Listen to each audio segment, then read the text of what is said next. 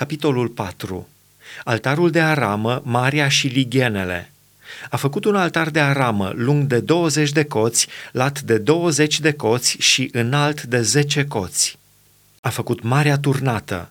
Ea avea 10 coți de la o margine la alta, era rotundă de tot, înaltă de 5 coți și un fir de 30 de coți ar fi înconjurat-o.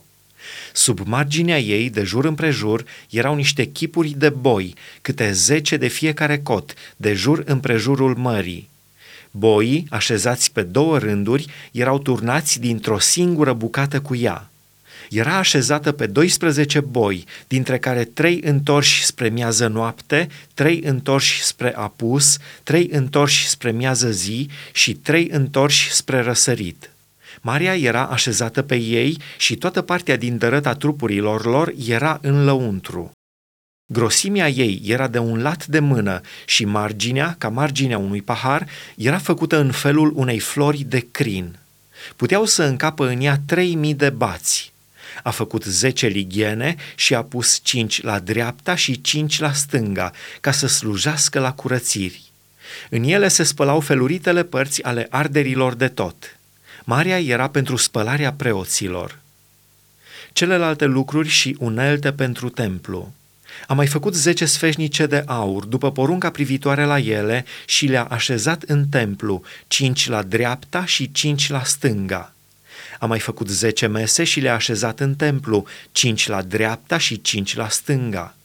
A mai făcut o sută de potire de aur. A mai făcut curtea preoților și curtea cea mare cu porțile ei, ale căror aripi le-a acoperit cu aramă. A așezat Maria în partea dreaptă la miază zi răsărit. Hiram a făcut cenușarele, lopețile și potirele. Astfel a isprăvit Hiram lucrarea pe care i-a dat-o împăratul Solomon să o facă pentru casa lui Dumnezeu.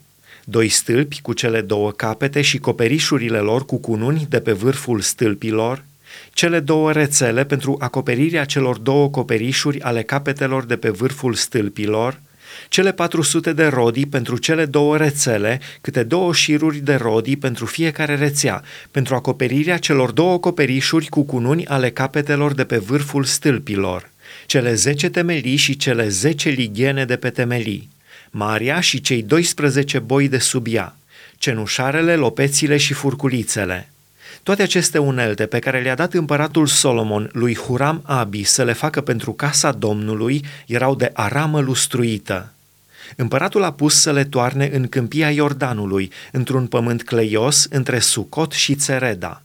Solomon a făcut toate aceste unelte în număr atât de mare încât nu s-a putut cerceta greutatea aramei – Solomon a mai făcut toate celelalte unelte pentru casa lui Dumnezeu, altarul de aur, mesele pe care se puneau pâinile pentru punerea înaintea Domnului, sfeșnicele și candelele lor de aur curat, care trebuiau aprinse după poruncă înaintea locului preasfânt, florile, candelele și mucările de aur, de aur foarte curat, cuțitele, potirele, ceștile și cățuile de aur curat – și aripile de aur pentru ușa din lăuntru a casei de la intrarea locului preasfânt și pentru ușa casei de la intrarea templului.